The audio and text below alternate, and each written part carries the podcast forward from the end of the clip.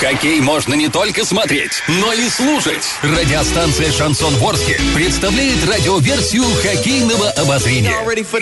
Каждый домашний матч хоккейный эксперт Константин Музафиров выходит в прямой эфир после каждого периода и снабжает вас самой оперативной информацией. Не пропустите. Каждый домашний матч радиоверсия хоккейного обозрения на радиостанции «Шансон Ворске». Для лиц старше 12 лет. Как быстро пролетело время, полчасика пролетели буквально незаметно, и уже у нас на связи Константин Мусафиров, наш хоккейный эксперт из Дворца спорта юбилейный. Друзья мои, завершился второй период игры. Напомню, сегодня хоккейный клуб «Южный Урал» принимает в гостях «Молот Прикамье», и прямо сейчас его итогами нас и будет знакомить Константин. Вам передаю слово с большим удовольствием. Рассказывайте.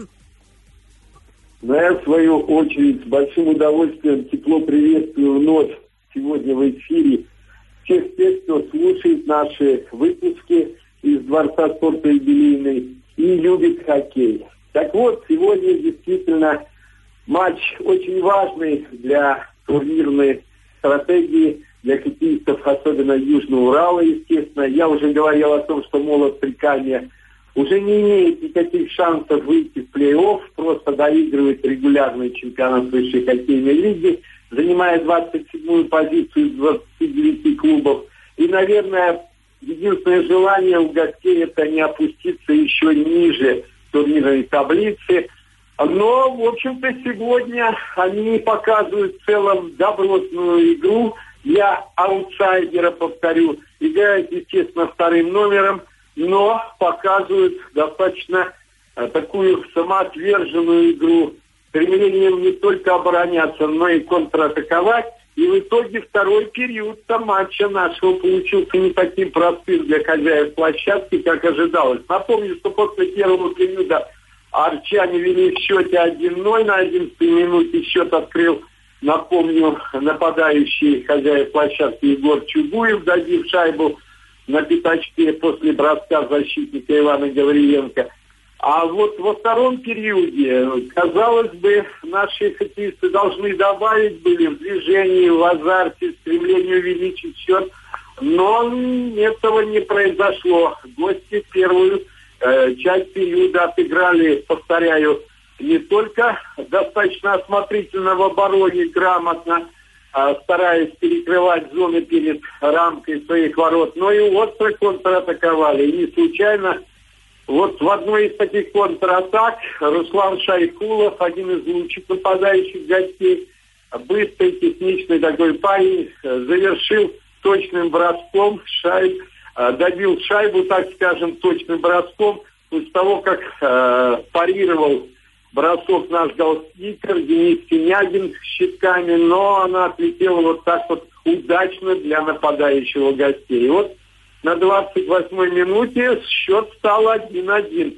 При этом э, Денису Синягину пришлось э, все чаще вступать в игру, а ведь в первом периоде преимущество хозяев было весьма заметным.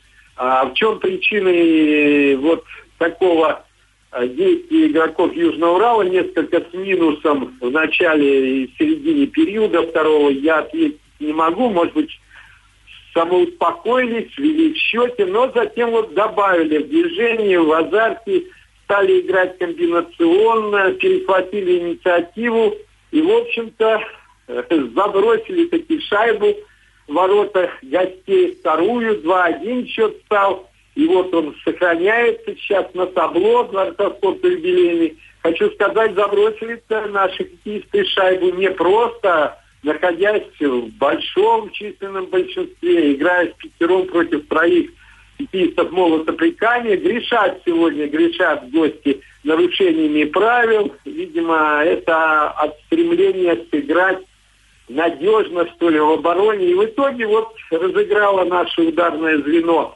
комбинацию, вывела на бросок на угол э, на угол э, перед воротами Дениса Покрудинова и наш нападающий сходу бросил и точно попал в ближний угол. Вратарь не смог просто переместиться и тем более парировать этот непростой бросок. Ну вот, собственно, в этот момент и выходил игрок молота прикания на площадку четвертый. И в итоге после этого команда уже гостей играла в полном составе. Дважды мог забросить шайбу Егор Чугуев, который открыл счет в этом матче.